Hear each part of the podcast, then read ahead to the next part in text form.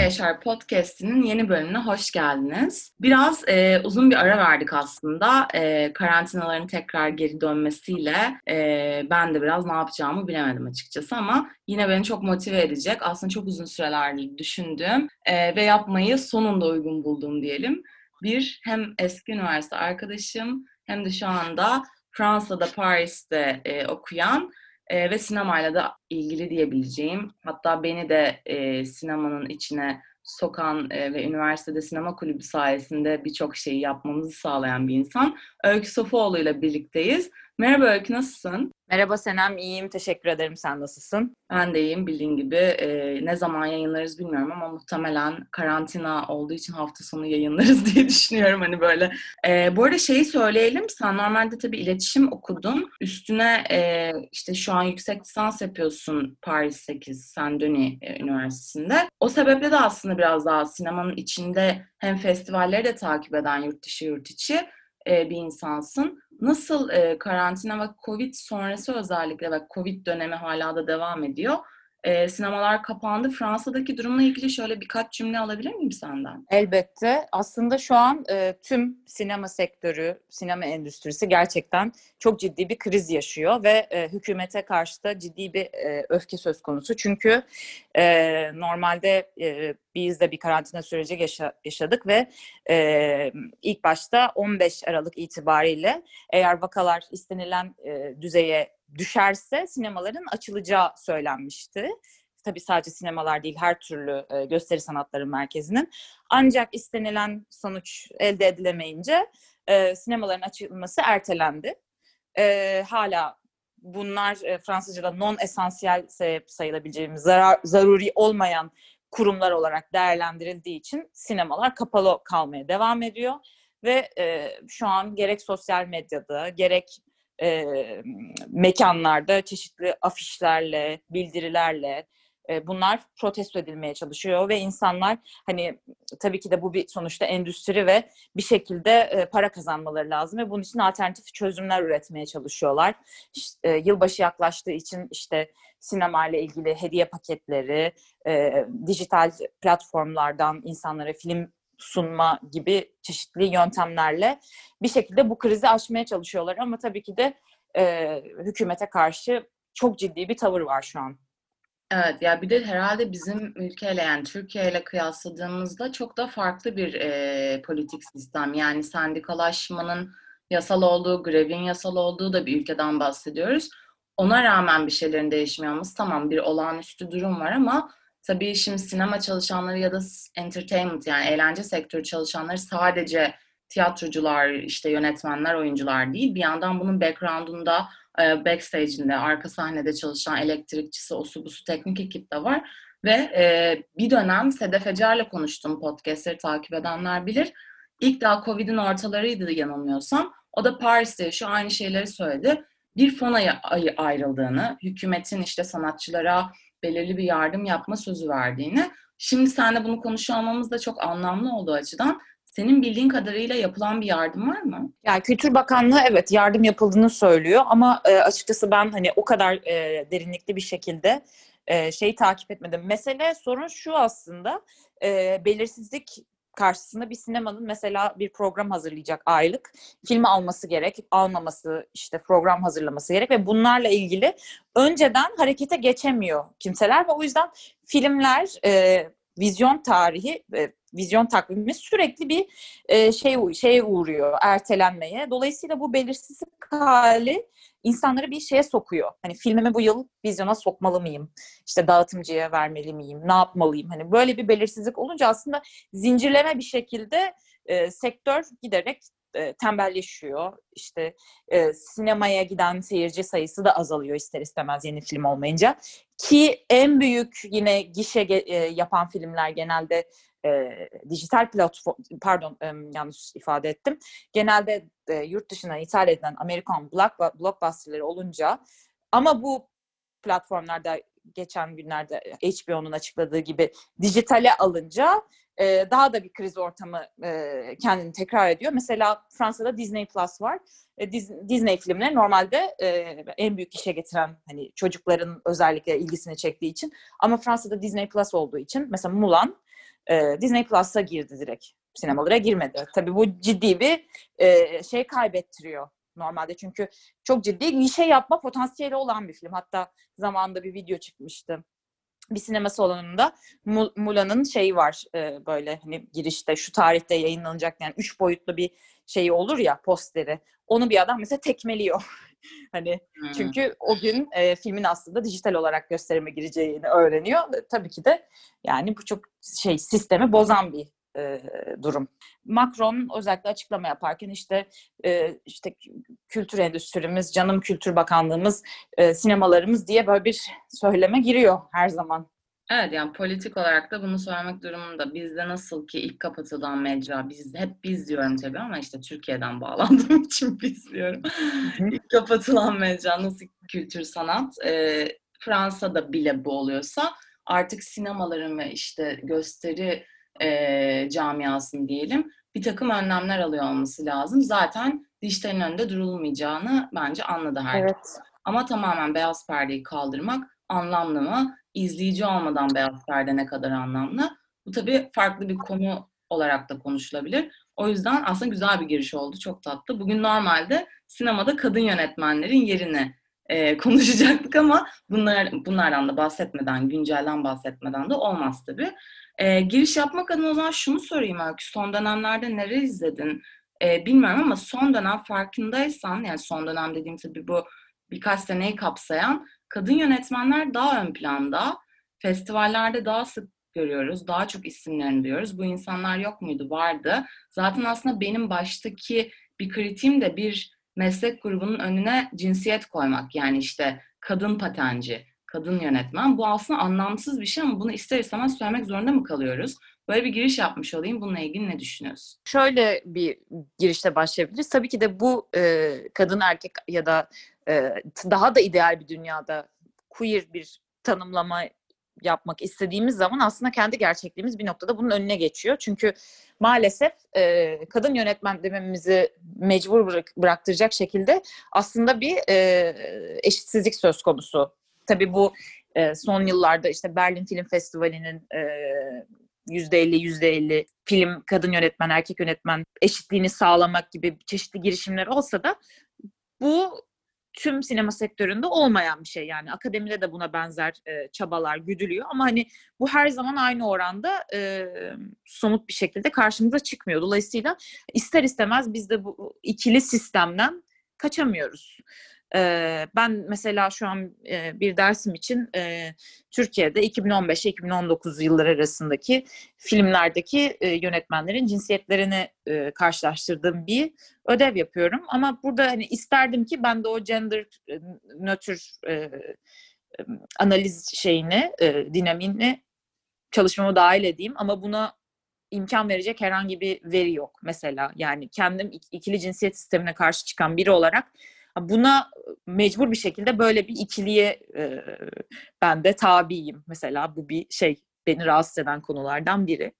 Ama senin dediğin gibi e, ben de film izlerken özellikle hani bir şekilde e, her zaman m, kadın temsillerinde filmlerde neler değişiyor, neler gelişiyor, bize neler sunuluyor. Hani bunun peşine düşüyorum ister istemez.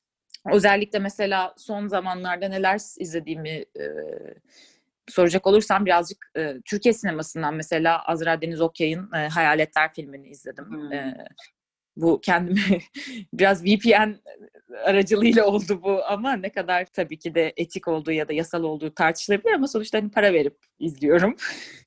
ama e, benim çok etkileyen filmlerden biriydi. Keza İstanbul Film Festivali'nde Zeynep Dadak'ın Ah Güzel İstanbul e, filmin çok çok beğendiğim filmlerden bir tanesi. Her ikisinde gerçekten ee, çok severek izledim. Taylin Film Festivali'nde Nisan'dan yeni filmini seyrettim. Bir Nefes Daha. Ee, yani özellikle Türkiye sinemasında bununla ilgili neler yapılıyor, temsil biçimleri, ifade biçimleri neler bunları bir şekilde Ben de takip etmeye çalışıyorum özellikle. Keşke olsaydı ama tabii iptal edildi ama e, Fransa'daki queer festivalleri özellikle e, takip etmeye çalışıyorum. Onlar da e, Ocak'taydı. Umarım iptal olmaz. Bir e, burada bir queer festivalimiz var. Şeri Şeri diye e, geçiyor ismi. E, onun programına falan bakıyorum. Yani şimdilik e, söyleyebileceğim şeyler bunlar. Süper ya. Ee, aslında aklıma bir şey geldi. Queer Festival dediğinde e, ne kadar süredir var Fransa'da bu festival bilmiyorum ama e, Türkiye'de de İstanbul Film Festivali direktörü Kerem Ayan Neredesin Aşkım diye yanılmıyorsam bölüm yapmıştı. E, hatırlarsın. Evet. E, do- dolayısıyla tabii, tabii. orayı hani böyle bir queer festival bölümü gibi algılayabilir insanlar. E, dolayısıyla içerisinde birçok filmin seçkisinin olduğu. E, şimdi tabii festivallere erişim her ne kadar işte online'dan bilet alarak evde izleme şansınız olmuş olsa da daha çok Netflix, işte Mubi veya benzeri işte Amazon Prime'de girdi şimdi piyasaya. Bu tip mecralardan bir takım diziler ya da filmler izliyoruz. Bilmiyorum tabii ki isteyen çok daha farklı alanlarda e, korsan diyelim ya da normal parasını vererek izliyor olabilir Apple TV vesaire. E, Netflix'te benim gözlemlediğim bir şey var. Yani bu yeni bir şey değil. Ben hani keşfetmedim zaten ama çoğu insanın da farkında ol, olduğu. Son yapımlar sanki böyle birileri üstten e, diyormuş gibi içlerinde karakterlerin illa bir homoseksüelin, queer'in, trans bireyin e, ya da işte bir kadın hareketini konu alan güçlü bir kadın e, temsilinin olduğu diziler görüyoruz. İşte Enola Holmes gibi, Fleabag gibi, Girl Boss gibi falan. Hatta Queen's Gambit'te bile satranç tamam o bir kitap uyarlamasıydı ama e, satranç şampiyonu olarak o kadar adamın ve eril e, bir işte aslında düzenin içindeki başarıyı yine sembolize eden birçok da böyle hatta millete de gaz verecek diyelim. Kadın hareketine ya da gaz verecek diyelim filmler görüyoruz. Bunlarla ilgili ne düşünüyorsun? Yani bu bir marketing yani, stratejisi mi yoksa artık normalleşilmesi gerektiği için mi bu karakterler, bu filmler yapılıyor? Şimdi aslında burada çok bence temkinli yaklaşılması gereken bir şey. Çünkü her ikisi de söz konusu olabilecek yapımlar var. Yani yapımlar nezdinde de değerlendirilmesi gerektiğini düşünüyorum ben özellikle. Ee, mesela özellikle akademideki ya da e, bu Marvel, Star Wars gibi franchise serilerdeki filmlerde bunun gerçekten çok yapmacık ve bir şekilde e, sanki sadece belli bir kesimi de seyirciye dahil etmek adına yapılan bazı hamleler gibi göründüğünü düşünüyorum. Ama e, tabii ki de bunu işte ben açıkçası Netflix'te çok fazla dizi takip edemiyorum. E, yani okuldan dolayı. Ama e, bununla ilgili gerçekten bir araştırma yapılması belki de gerek ki hani gayet katılımlı bir şekilde sonuçta e, burada temsil edilen bir kesim var. Belki bizim de dahil olduğumuz burada. Ve bunu aslında belirleyebilecek insanlar bizzat temsil edilen insanlar. Çünkü özellikle şeyi de dikkat almak lazım Türkiye içinde.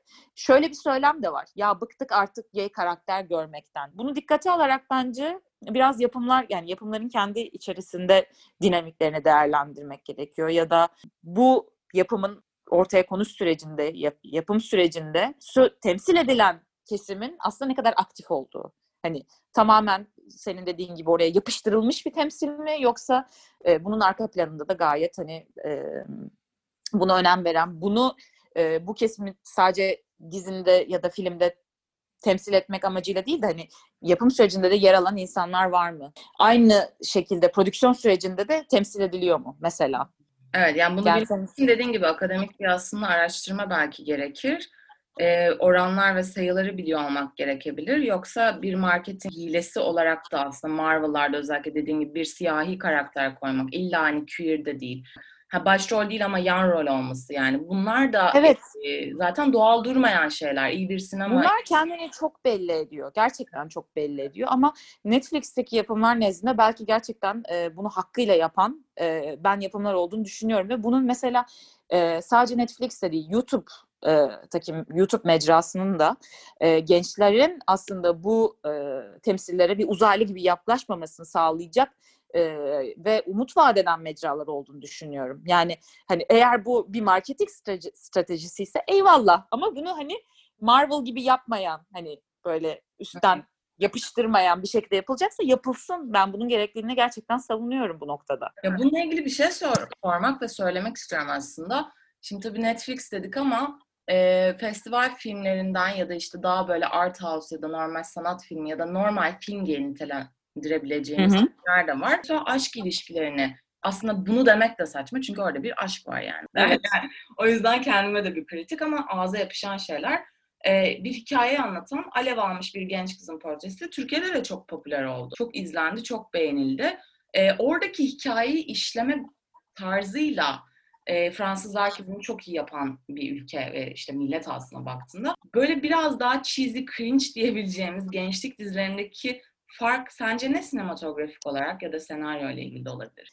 Sadece belki de bunu e, az önce dediğimiz o yukarıdan e, yapıştırılmış bir etiket, etiket şeklinde değil de bunu aslında e, sanatsal bir e, temsil etme yani alev almış bir genç kızın portresinde çok ciddi sanat tarihiyle alakalı işte temsil bir insanı temsil etmeyle alakalı ve hani tasvirle ilgili çok ciddi bir arka plan da var orada sonuçta. Bir sanatçının gözünden e, sevdiği insanı e, bir üç bir esere dökmek. Hani belki de bu tarz e, sadece tek boyutlu bir şekilde bu temsilleri değil de daha üç boyutlu bir insan hani temsili kurmak yolunda inşa edilen yapımlar bunu başarabiliyor diyorum ya, diye düşünüyorum. Yani sadece oraya bir e, gökkuşağı bayrağı koymakla olacak bir şey değil demeye çalıştım nokta bu ya da belki birazcık daha stereotipler üzerinden dizilerde işlendiğini söyleyebiliriz.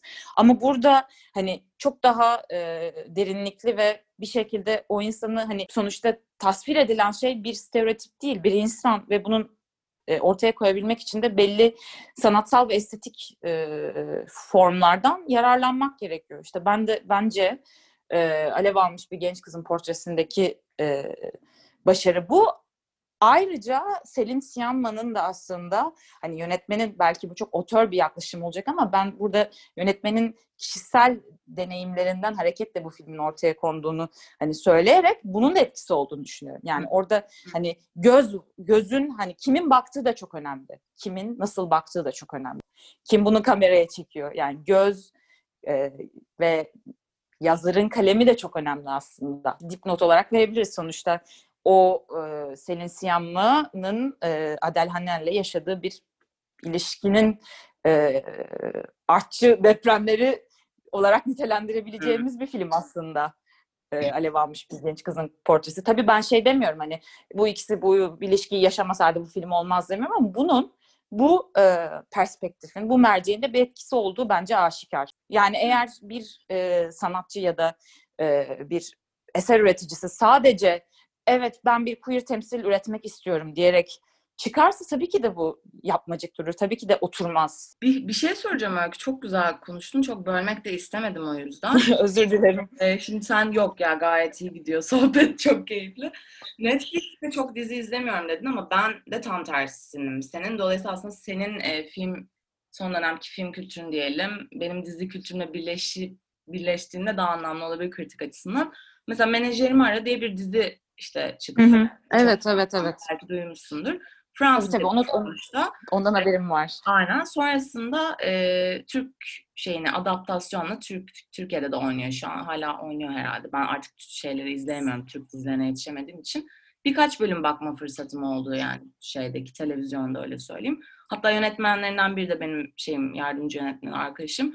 Şey dedik yani oradaki bir işte menajerlerden biri bir lezbiyen ya da biseksüel diyelim bilmiyoruz tam olarak ne olduğunu ama hani işte kadınlarla ilişki yaşayan bir karakter diyelim ya da sevgileri oluyor falan ve onu o dizide karakter olarak tanımamızdaki en büyük etken de o çünkü bize çok fazla ipucu veriyor bu özelliği onun. Ve Türk dizine tabii ki o bölümü asla yok. Flu ve bir blank var yani bir boşluk var orada falan. Hı hı. Ve çok havada kalmış o açıdan da. Tamam kadın işte aynı karakteri ve tipine bile hani dikkat ederek seçmişler castingde ama e, rütük ya da başka bir şey. Yani bu mesela zaten insani olmayan ve insanlık dışı bir şey bence ama bununla ilgili ne yapılabilir ya da hani hakikaten bu yapımların artıyor olması sırf işte oraya bayrak koymak için koysa da onun görünüyor olması buna hizmet eder mi falan gibi bir soru sormak istiyorum. Ya gerçekten aslında Türkiye yani biz buradan bunu konuşurken ben belki birazcık daha pozitif ve daha rahat bir konumda konuşuyorum ki Türkiye'deki e, bu, bu bu temsillerin işi çok zor. Hani e, yani şu an e, gökkuşağı ürünlerinin artı 18 e, ibaresi konduğu bir ülkede ben yaşamıyorum ama hani bir ülkeden bahsediyoruz. E, dolayısıyla e, yıllardır queer festivaller yapılmıyor. E, queer film festivalleri biliyorsun Pembe Hayat Queer Fest vardı. İşte e, bir e, İstanbul Film Festivali'nde bir seçki var. E, hani gerçekten bu çok zor bir şey ve yabancı içeriklere de az önce de söylediğim gibi ya of bunlar da hep şey koyuyorlar bunlar diyen bir kitle var. Yani gerçekten çok e, hassas bir denge var ve cinsel yöne, cinsiyet yöne, kimliklerinde ve yönelimlerinde değil, her konuda çok ciddi bir sansür politikasının uygulandığı bir ülke. Hani dolayısıyla burada tabii ki de bu şey sorgulanabilir. Hani bir gökkuşağını bile koymak oraya artık Türkiye'de e, şey olabiliyor. Çünkü bu bu kadar gerideyiz aslında. Hani daha o, nok- o gökkuşağını konabileceğin konmasına bile insanların tepki gösterdiği bir ülkede evet gerçekten gökkuşağı konması bile bir bir eylem oluyor, bir karşıt eylem oluyor, karşıt duruş e, sergilemek oluyor. Tabii e, bu yine aynı şekilde bir marketing stratejisi gibi de değerlendirilebilir. Hani bazı içeriklerde ge- gerçekten şöyle bir durum da ortaya çıkabiliyor. Aman günümüzün işte güncel tüm sorunlara dokunayım diye hani birazcık böyle sebze çorbasına dönüyor bazı içeriklerde. Bundan da hani bir noktada kaçınılması gerek. Yani ayrıca başta unuttum ama Ümit Ünal'ın mesela Aşk, Büyü vesaire filmi de bence böyle bir umut ışığı olmuş bir film benim için hani Türkiye sineması için. Çok cüzi bir bütçeyle ortaya konulan gerçekten çok etkileyici ve hani işte böyle olmalı diyebileceğim bir film etmesi gerekiyor ama genel kitlenin işte böyle bir önünde şey var. Ya biz niye bu içeriklere maruz kalıyoruz? Beynimizi yıkıyor Netflix Amerika. Hani böyle bir e, şey var, duvar var. Hani bu duvar nasıl aşılacak? Evet bence e, sorulması gereken şey bu. Ve herkes izliyor biliyor musun? Bir şey gibi işte ya Tinder varmış sağa sola kaydırıyormuşsun filan nasıl oluyor yani diyen insan da bir hayatın bir noktasında girip bakmıştır ya evet. ama söyleyemez ve orada olmaktan utanır. Ya bunun gibi de bir taraf var biraz da sapkın bir taraf var. Yani evet, ülkede tahmin edebiliyorum. Osmanlı'nın e, kültürü gereği e, yani içinde barındıran ve bütün uygarlıkta olan birçok tabu diye varsayabileceğimiz şey olurken üstüne bunların dizileri ve tecavüzle ilgili aşırı fazla dizi yapılabilir ve bunların kontenti artı 18 değilken ki bunlar da yapılsın bu arada ben asla tecavüz dizisi, kadına şiddetin olduğu dizi olmasın gibi bir bu yaklaşımla bakmıyorum. Seküler bakıyorum çünkü dizinin konusu, filmin konusu her şey olabilir. Orada bir drama anlatıyorsundur vesaire. Nasıl işlediğin tabii ki önemli ayrı konu. Bunlar pompalanırken bir dönem asker dizileri varken, bir dönem kadın cinayeti dizileri varken Yine baktığımızda iş ona dönüyor ve böyle tuhaf bir şey var yani. Hani onlar izleniyor, çok seviliyor. Çünkü herhalde acı çekmekten, acıyı görmekten bir yandan da mazoşistçe ve sadistçe keyif alıyoruz. Ama e, bir taraftan cinsel yönelim bir tarafımızı gıdıklıyor bizim. Çünkü belki de yüzleşmekten korkuyoruz gibi bir durum var yani. E, tabii ki de yani bu nasıl hani çok acı bir şekilde bunu söyleyeceğim ama yani e, nasıl bir rakı bardağı bir rahatsız ediyorsa bu da rahatsız ediyor yani. Hani bu buna indirgeniyor. İnsanların hayatları bu kadar basit bir şeye indirgenebiliyor aslında yani. Ee, ama ben mesela şiddet konusunda da hani şiddetin te- nasıl az önce de söyledin ya nasıl temsil edildiği çok önemli gerçekten. Yani orada gerçekten hani Türk dizilerinde bir şiddet pornografisi söz konusu ve hani son zamanlarda özellikle internette de şey bir işte mağdur, bir tecavüz mağduruyla ilgili nasıl haber yapılmalı, nasıl e, içerik üretilmeli. Mesela bu gerçekten çok üzerinde durulması ge- gereken bir konu. Çünkü bunu kimse bilinçli olarak bunun nasıl yapılması gerektiğini dikkat etmiyor ve bunu en önemli mecrada buna dikkat etmeyen bence televizyon. Evet. Ve bu insanların olayları çünkü televizyon isten her her halükarda dijital ne kadar baskın çıksa da e, bizim dikkat etmediğimiz ve hani çok arkamızda tuttuğumuz o hani genel izleyici kitlesi hala çok televizyon seyrediyor. Olsun Öykü, enseyi karartmıyoruz. Bunlardan konuşmak evet. önemli. Podcast'te konuşuyor olmak da bence tatlı oluyor. Çünkü Kesinlikle. herkes e, iyi tarafları söylüyor. Ne izleyelim, ne okuyalımlara gelince herkes bir şeyler söylüyor. Fakat bunları da konuşmak lazım. E, hem de Covid dönemi aslında şeyle daha da sıkışık hissetmeniz ve sektörün içinde de birçok dinamiğin değişmesiyle önemli. E, biraz şöyle umut vermek adına çok güzel isimler söyledim. Ben notlarımı aldım. Yine dinleyenler de aşağıda yazacağım e, bahsettiğim ve önerdiğim filmleri aslında. Hayaletler dedin. E, neydi İstanbullu Canım İstanbul neydi o? Yok ah güzel ah güzel İstanbul. Heh, ah güzel İstanbul dedim. Bir nefes daha dedin. Aynen. Ee, ayrıca e, Ümit Ünal'ın filmi Aşk Büyü vesaire. Evet. Ee, bir de ufak bir dipnot vereyim yine. Ee, İstanbul Modern'in Gelecek Güncel programında Hayaletleri ve Ah Güzel İstanbul'u ücretsiz olarak izleyebileceksiniz. Onu da e, Süper. dipnot olarak. Ürün yerleştirme oldu ama yerel Evet. yerleştirme oldu. Muhteşem. Onun dışında tabii şeyle bitirmek istiyorum. Ee, çok fazla queer teori ve şey konuştuk aslında sinema sektöründe queer. Doğru katılıyorum. Elliot Page'in e, açıklamasını da buna örnek verebiliriz. Ama yani bunu neden açıklama gereği duyuyoruz? Bence bunlar e, kesinlikle hani adım atılması için önemli şeyler. Hani tamam belki Elliot Page Türkiye'de yaşamıyor ama bu tarz e, bir görünürlük kazanması başka insanların da bu, bu noktada bir e, harekete geçme e, isteklerini artırabilecek şeyler. Yani bir bir noktada kanaat önderi gibi diyebiliriz bence. Hani sonuçta bu insanlara güç veren ve ne kadar e, güçlü kendinden emin temsiller gördüğümüzde kendisinin de işte ben de kendim ben bir trans birey olarak tanımlıyorum ya da işte tanımlamıyorum kardeşim non binary'im ben. Hani sizin koyduğunuz cinsiyet normlarına ben uymuyorum de diyebilmek için bunların bence hani ne kadar fazla e, artması o kadar iyi diye düşünüyorum. Evet. Ve ve hala hala işte e, mesela buna açıklama yapan insanın e, beyanından çok ters bir noktada Türkiye'de işte açıklama yapanlar gördüm. Ellen Page cinsiyet değiştirdiğini açıkladı falan şekilde böyle hani kafamı duvarlara vurmak istediğim açıklamalar da var mesela işte hani bunları ülke yavaş Bülent Ersoy'u biliyor. Bülent Ersoy'la bu durumu anlayan, idrak eden. Drag Queen'i Zeki e, şeyle biliyor. Söyle adını. Ee, Zeki Müren. Zeki Bey, evet. Zeki Müren soyadını çok. Yani dolayısıyla baktığında aslında biliyor bir şeyleri bu ülke, görüyor. Huysuz virjinler ama bir yere oturtamıyor. Çünkü çok Evet. bir teori hala queer teori yani baktığında.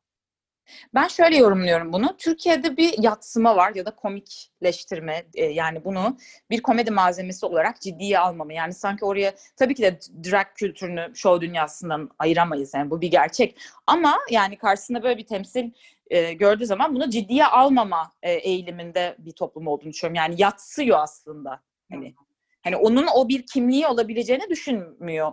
Tabii ben burada e, anonim bir seyirci kitlesi adına konuşmak belki çok doğru değil ama bu benim gözlemim sonucunda vardığım bir e, e, noktaydı ya da bir şey hani e, bir saptama diyebileceğim bir şey. Hı hı. Evet. Süper öykü çok güzel e, bir sohbetti. Bayağı bir şey konuştuk. Kadın yönetmenler derken aslında iyi ki de Evet. spontane aktı. Sinemadaki aslında belirli başlı bir- birçok sorun ya da umut verecek şeyi konuşuyor olduk. Sen çok güzel filmler önerdin. E, hala izlememiş olanlara buradan ulaşabilecekleri platformlar, e, bunlar festival filmi olduğu için muhtemelen herhalde korsan yayın mı yapacak? Yoksa biliyor musun bir platform onu da önermiş olalım. İnsanları korsan teşvik etmeyelim şimdi durduk yere. Ben işte yani bu bahsettiğim filmleri hep bir festival çerçevesinde izledim. Dolayısıyla e, yani aralarında önerdiğim iki film e, İstanbul Modern'e gelecek zaten. Oradan yani normal yasal yollarla izleyebilirler ama ben e, şeyleri de ileride herhalde yayınlanacağını düşünüyorum. Şu an e, başka bir mecrada olup olmadıkları hakkında bir, bir bilgim yok ama ben bu filmlerin hepsini festival çerçevesinde izledim. Ee, çok teşekkürler Öykü. Fransa'dan bağlı vaktini ayırdın onca ödevin işinin arasında. Çok güzel bir sohbetti. İyi ki geldin. Ben çok keyif aldım. Çok teşekkür ederim. Bir sonraki bölümde farklı konular, konuklarla görüşmek üzere diyelim. Hoşça kalın, esen kalın, sinemayla kalın.